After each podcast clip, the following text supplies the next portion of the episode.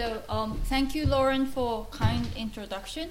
Um, I'm Hatsuki Aishima, and I'm very happy to be back in St. Antony's after graduating in 2011. I came back last time in 2012 for degree ceremony when this building was still not there. So yes, I, I didn't quite understand what Investcorp auditorium meant when I saw the poster, but now I'm here and I'm very happy to have all of you.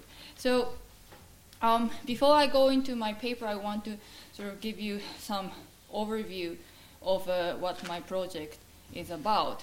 So um, the title of the book is Public Culture and Islam in Modern Egypt. And this is not the title that I initially intended, but the publisher, uh, my editor in IB Tauris, gave the title Public Culture and Islam in Modern Egypt. And then throughout the way, throughout the time in which I worked on my manuscript, I start to understand more about why uh, the editor thought my work is about public culture. So um, one of the main points of my work is that uh, um, obviously, that, you know, when people hear public sphere, and then especially this kind of theory that came about from the 1960s and so on and so forth, um, people think that assume that when the modern technologies introduced and society develop, and then gradually the society would forget the religious traditions and move to secular um, direction. But uh, what my work introduces is that the public culture does not necessarily exclude religious, religiosity altogether, or they kind of include more like a secularized version of Islam and other religious traditions. And um, and just to give you an overview of for those who may not be familiar with uh, um, uh, like introduction of media and uh, Islam in modern Egypt is that Egypt was one of the first countries in the Middle East to um, have print technology because of the Napoleon's expedition in 19, 1798, uh, and then the, the, basically the printing press was just kind of came with uh, Napoleon's uh, ship and then uh, later on, the, um, the radio broadcast started in 1920s uh, with the sort of the British presence.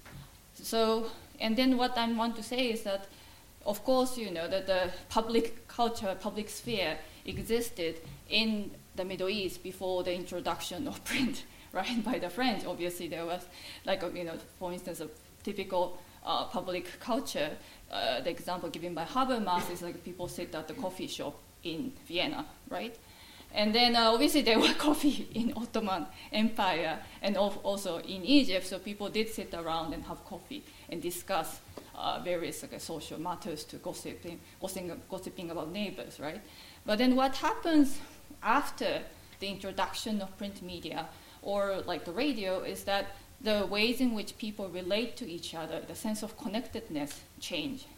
And my work is about addressing how by you know people how through this introduction of media, uh, whether about reading newspapers or listening to radio or like um, yeah talking about the um, uh, media stars right after watching uh, like some TV soap opera, how you know these activities changes the ways in which the Egyptian uh, middle class or members of Egyptian public um, relate to each other. And then, um, and then I do this through an example of one Egyptian intellectual called Abdul Halim Mahmoud. And then it's really okay that you never heard of Abdul Halim Mahmoud before today because uh, he's, he's famous, but he's famous in his own way in Egyptian context. So he's a French trained scholar of Sufism, and then um, he has written more than 60 titles on Islamic philosophy and Sufism. So, um, yeah, the Egyptian National Press characterized his work as a, the founder of a, uh, a father of modern Sufism in Egypt, right? And then also called him like a Ghazali of 20th century by sort of uniting the you know, Western sciences, social sciences, with um, traditional Islamic sciences. So uh, the question is that uh, you know whether Abdul Halim Mahmoud is an intellectual or intellectual in which way, because uh, it's also the case in Egypt, but also in people outside of uh, Egypt associate intellectuals with kind of secular outlook or like a talk about something unusual. you have to be kind of original and individualistic in a way, in a way to become like present yourself as an intellectual. So to, for Abdul Halim Mahmoud, who is sort of you know, present himself as a religiously you know, oriented uh, intellectual, um, that is a kind of the question you know, that people would have whether he would qualify as an intellectual or thinker or as a scholar, like alim. So um, this is uh, the photo of Abdul Halim Mahmoud from his younger days to sort of uh, towards end of his life, and this is all like a, I think he this was his passport photo or something that his uh, um, relatives posted on uh, his website. Yes. So at the beginning, you know, he he, he himself as a um, kind of Europeanized sort of uh, modern man, basically. This is when he goes to France or so, yes?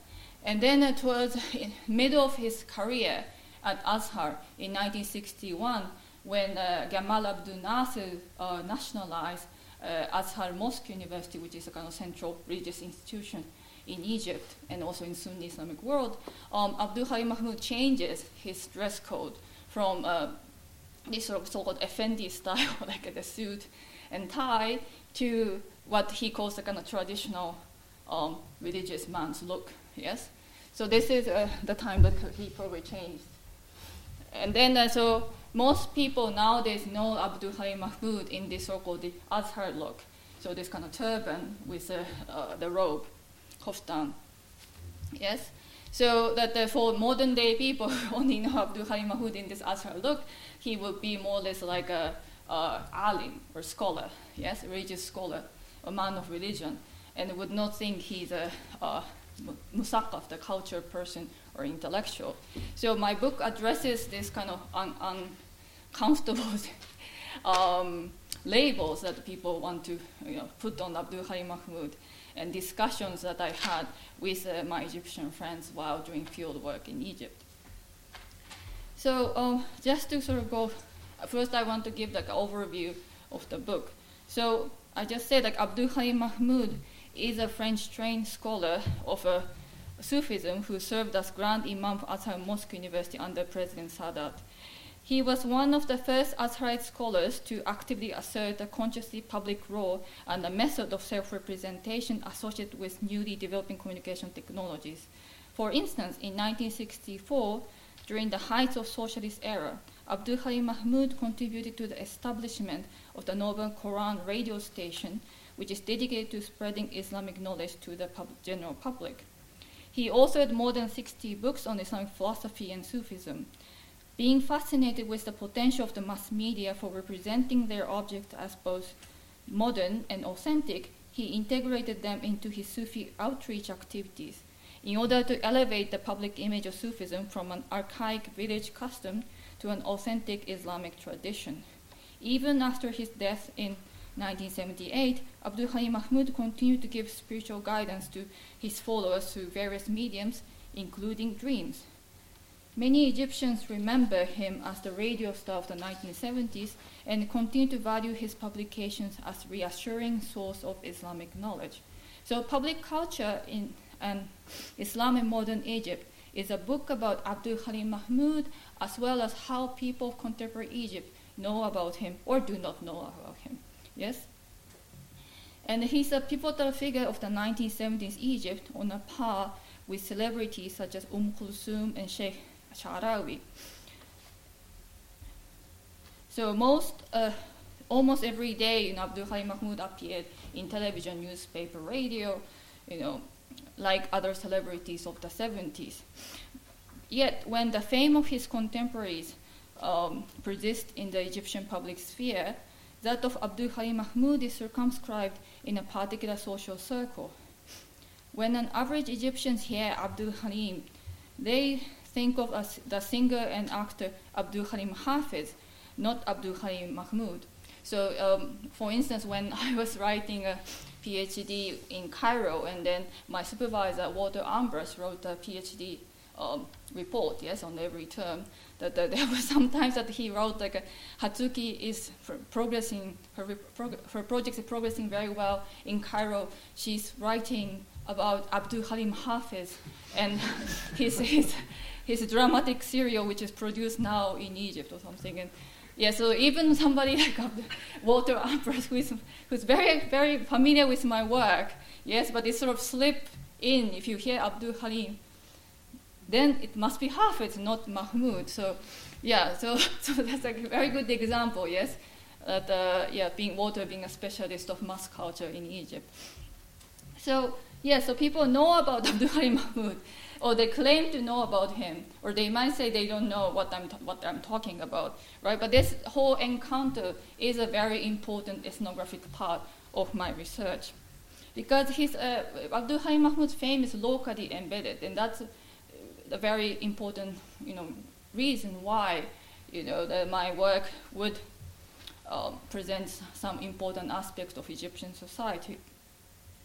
So so yes, so even those who knew Abdul Halim Mahmoud, when I told them that I, am working on this figure, they were really amazed and wondered whether I came to know him through dreams. And but yet, you know, that I've been working on Abdul Halim for now like 16 years, but he has never appeared in my dreams so far. So uh, maybe he's not happy with what I'm doing, although I'm quite seriously thinking about him all the time. So, but anyhow, that many of I have understood from my research that many of his admirers are from educated middle class backgrounds who aspire to live the life of a cultured person. So, and these people employ work of Abdul Halim Mahmoud as an occasion to perform their eagerly cultivated, pious, and modern self. So, although economic conditions certainly affect one's lifestyle and social status, defining the Egyptian middle class according to their income is an arbitrary exercise, since many people have two or three jobs at the same time in order to make a living. So rather than rather I employ the term middle class as an aspirational category materialized through embodied practice triggered by the politics of difference, where consumption plays an important role. Their aspiration is bound up with the wish to live the life of a cultured person which is the exact meaning of the key term musaqqaf, which is usually translated as intellectual in English. A term that has become ubiquitous in the Egyptian public sphere ever since the colonial era. Such a romantic perception of culture as symbolic capital that is necessary to live a modern civilized life and for being up to date with on what is good and reasonable facilitates a positive sense of self-identification with the middle class irrespective of income. As Bourdieu reminded us, social class is practiced through habitus and the judgment of taste, displaying an appreciation or disapproval of certain cultural goods, including those of religious domain, play a key role in one's affiliation with the middle class. I approach a transversal sample of this cultured audience who seek metaphysical and spiritual justifications in parallel to an ideally, if not always literally, materially successful life. The term transversal designates my, designates my field strategy as consciously cutting through rigid distinction between the religious and the secular dimension of living as good Muslim in a highly cosmopolitan and urban city like Cairo aspiration to a morally sanctioned or at least Islamically compatible good life is a key component motivating audiences to potentially participate in the task of authenticating or disauthenticating Abdul Halim Mahmoud's scholarship and public teaching. Michael Gilsenan suggested that some members of the Egyptian middle class who were fairly successful in their profession became attracted to Sufism in the 1960s as an attempt to frame their lives philosophically and spiritually. The bulk of Abdul Halim Mahmoud's admirers are from this type of social background. They have BAs or even master's degree in various subjects, which were instrumental in securing jobs. After hectic five or six day work, working weeks, they've turned to books, radio, and television for opportunity to be cultured. The sociological profile of cultured audience in educational terms generally includes access to higher education, where so-called supposed culture is transmitted. I do not intend to suggest that university graduates are homogeneous in any empirical sense. The point is that similar to Norbert Elias' German middle class, at the level of public discourse, muta'allimun, the, the educated of Egypt, are regarded as distinct from those who are non-educated in terms of their values, language, manners, and dress code. The process of authenticating scholarship in broader cultural terms through a co- composite educated middle class public can only be assessed through a strategy of transversal penetration of multiple, often overlapping life words. If class is an arbitrary construct that depends on the aspirational self identification of social groups, then public is an even more sociologically evanescent category. The idea of public is sustained by the hopes and desires of scattered actors who imagine the shared values of, of a good cultural life nurtured by authentic public teaching and based on sound scholarship. Such public, therefore, is more accessible through a combination of ethnographic snapshots which may succeed in capturing the aspiration that nurtured that discussion, aspiration, appreciation, judgment, and critique than through a sociological survey and statistics. Surprisingly, perhaps, the main cleavage in the public process of the authentication and disauthentication of Abdul Halim Mahmoud's scholarly credentials was not between the secular and religious camps, but between a group of Egyptian Orientals of various disciplinary locations and an assortment of non-specialist musaqafun, also including some academics. Public Islam seems to cater to the latter much more than to the former. So like during the field work, I met the, I studied with some uh, Azhar professors of Azhar as well as uh, other scholars of Cairo University, and as well as like various um, other friends. And then I was really surprised how the people who work on Islam, Islamic philosophy or Sufism theology, they are very critical of the works of Abdul Halim Mahmoud. And then some uh, speak to the extent that maybe he was, he was a, probably a liar or pseudo scholar, and I'm wasting time. Uh, you know, come, come, I came all the way to Egypt, and why are you working on such a you know rubbish topic? And they tried to persuade me to work on something else. And then this, this was really a, a big surprise for me to actually meet people who are so critical of somebody to some other people it's really important, venerated almost as a saint, yes. So um, yeah, that's why I think there's a, you know, Abdul Halim Mahmoud is a scholar, but he's a scholar for the members of general public, and he, he might not be a scholar for the people who work as professional scholar in the sense of work for has a position in university or writing a PhD thesis or I mean, aspiring to become um, some Havan writer know, seriously working on Islamic subject. Yes.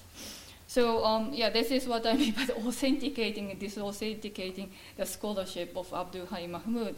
And this is all like a, I, I frame it in my work as a kind of performance of a, uh, being a middle class to talk to be able to engage with this kind of uh, like this uh, serious kind of serious subject like talking about Islamic philosophy or Sufism, and then be able to show that they, they know this subject and they, they know they are aware of um, what are the main issues, and they can evaluate yes, the work of somebody like Abdul Halim Mahmoud. So what is happening is that the, so Abdul Halim Mahmoud passed away in 1978, and then um, he, but, it, but his works are still reprinted. And then he, there are, from time to time, there are like featured articles of Abdul Halim Mahmoud in newspapers or magazines and so on and so forth. And then, uh, um, so the first, first sort of main featured article came out surprisingly uh, from the in a magazine called Al Iltisam. And then I, I don't know if you know this, but Iltisam is a, a Muslim Brotherhood magazine and then it, it doesn't exist anymore. But anyhow, it was uh, this is the 70s when they were able to publish something like that. And then uh, so Abdul Halim Mahmoud's article and then his sort of biography appears. uh, first in Ali Tisam. And then this uh, article, the, what is written in this article gets reproduced in, in a series of other um, works. And then uh, so create some kind of aura that he is this sort of the very important uh, scholar, you know, that you can credit him like a Ghazali of 20th century. And then uh, recently, you know, more recently in 2008, um, there was a Ramadan TV serial produced by Egyptian National Television. And then uh, I was very surprised when, when, it came out. It had a title that uh, Al Arif Billah Al Imam Abdul Halim Mahmud, so the knower of God, Imam Abdul Halim Mahmud. And this is a, a broadcast on national television that uh, some, you know, from, from being a scholar to to now he's like, has a status almost like a saint, yes? That he's an arif billah, he knows the truth of God. So I'm looking at uh, this uh, sort of metamorphosis of his uh, legend or the fame, you know, after his death, and then how this is, uh, has changed and also been reproduced, and what, what are the main tropes that appear in this discourse. Yes. So uh, during the research, I uh, went to um, talk to the, the, people who knew about Abdul Halim Mahmoud. And this is a photo with, of me with uh, his son. And then we are attending the Mawlid, the, the annual birthday festival of Abdul Halim Mahmoud, and the son was very happy that I was there. So yes, so I met several people like that who knew about Abdul Halim Mahmoud or who, who, are, who claimed to be the fans of Abdul Halim Mahmoud. Or yeah, I met the kind of his readership. So this is when I went to Algeria uh, for other reasons, very randomly, I, I, was invited to a, a home of a um, uh, Egypt, uh, Algerian uh, Algerian Ulama Association's um, member, and then uh, he he showed me that he has some books of Abdul Halim Mahmoud. So this is yeah, it's quite interesting to see how like his books travel all around. and who are the kind of the, the main, like, so what is the sociological background of the people who kind of think his work is important or not important. And then uh, this, this is a photo of uh, um, me posing in Abdul Halim Mahmoud's library. So he, um, after he died, uh, his uh, um, son collected his books and then put them in a library, created a library in his native village. And I don't know if you can see, but there's a pigeon, yes, sitting there. so, so this is, again, like what I mean by the kind of social life of text, yes? So text is, obviously has an author and produce, but then it, the text has an afterlife, yes? So when it acquires readers, or not acquire reader, but then um, it's quite important to sort of see this material aspect of ideas. So uh, this, this um, Abdul Halim Mahmoud collected these books, and then, uh, but then he, there was nobody to use them, yes, in this his native village. So they are kind of locked up in this uh, mosque. So um, yeah, there's some pigeons started living there when, when I visited, and then uh, but uh, I think his family didn't really mind me taking photo with pigeons. They actually wanted me to take photo with pigeons. So I kind of thought about what is, what is the legacy that, on one hand, you know, when people who don't know about Abdul Halim Mahmoud personally venerate him like a saint, and then you see meet the family, and they, of course they care about their uncle or you know grandfather, whatever. But yes, they kind of have very kind of careless approach to his material possessions.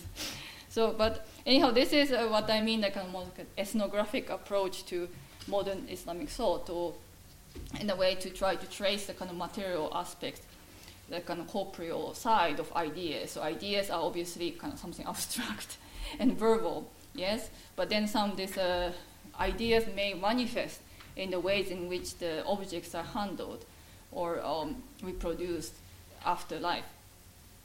So uh, one important point that I, make in my in my book is this sort of a, you know, what what, who, who's, you know, how do you assess Abdul Halim Mahmoud's work?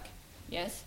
And then uh, what does it mean that he, Abdul Halim Mahmoud's work is original if we are to look at him as a subject of uh, intellectual history? Because intellectual history is very much concerned, obviously, know, if you say intellectual history, that you have to think about what is original, unique in this person's work.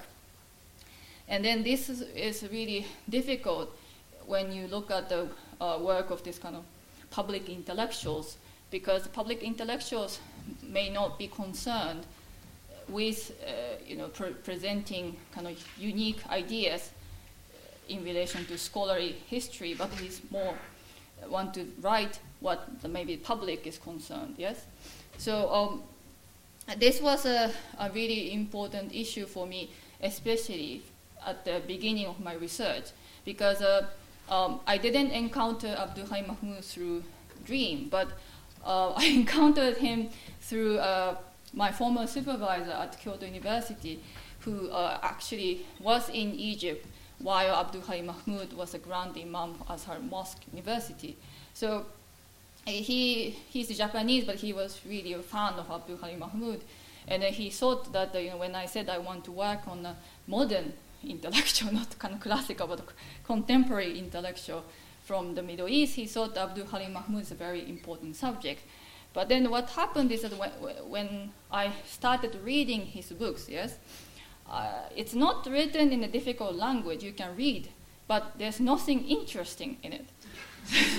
so it was very painful going through the text and because uh, yes i trained in uh, my first degree was in philosophy so i'm trained in reading difficult things and I, I have read like Ibn Arabi and uh, uh, uh um, Abu Hamid Ghazali, these kind of classical sources as well. But then the Abdul Hai Mahmoud work is not, not like that. it's very straightforward, but they, he just addresses what we know about Islam, like five pillars of Islam, like praying is important and fasting is important, and so on and so forth. So uh, that's why I thought it's really important that I actually go to Egypt and meet the people who like to read his work. Yes? because if I just read it, this work in Oxford by myself, um, then I'll probably not be able to address why this person could be important for modern Egyptian history. And then obviously, you know that the, um, some people might be concerned that you go to Egypt and talk to people, but people may lie to me, right? Or what, is the kind of credential? What kind of credential people just have? And by talking to Egyptians, they will tell me the truth.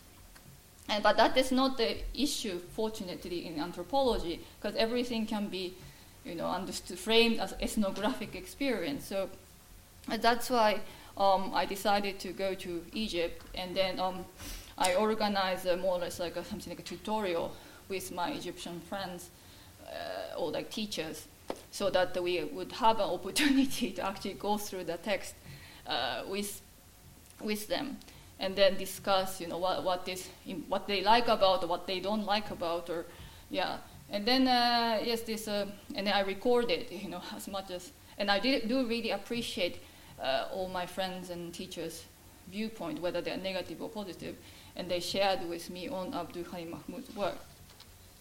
And then um, at the end, what I learned is that uh, obviously, you know, they, these Egyptians I met, they see something unique in Abdul Halim Mahmoud's work. They say they they, some of them even say that when they listen to the radio recording of Abdul Halim Mahmoud, just by listening, they can see it must be Abdul Halim Mahmoud talking.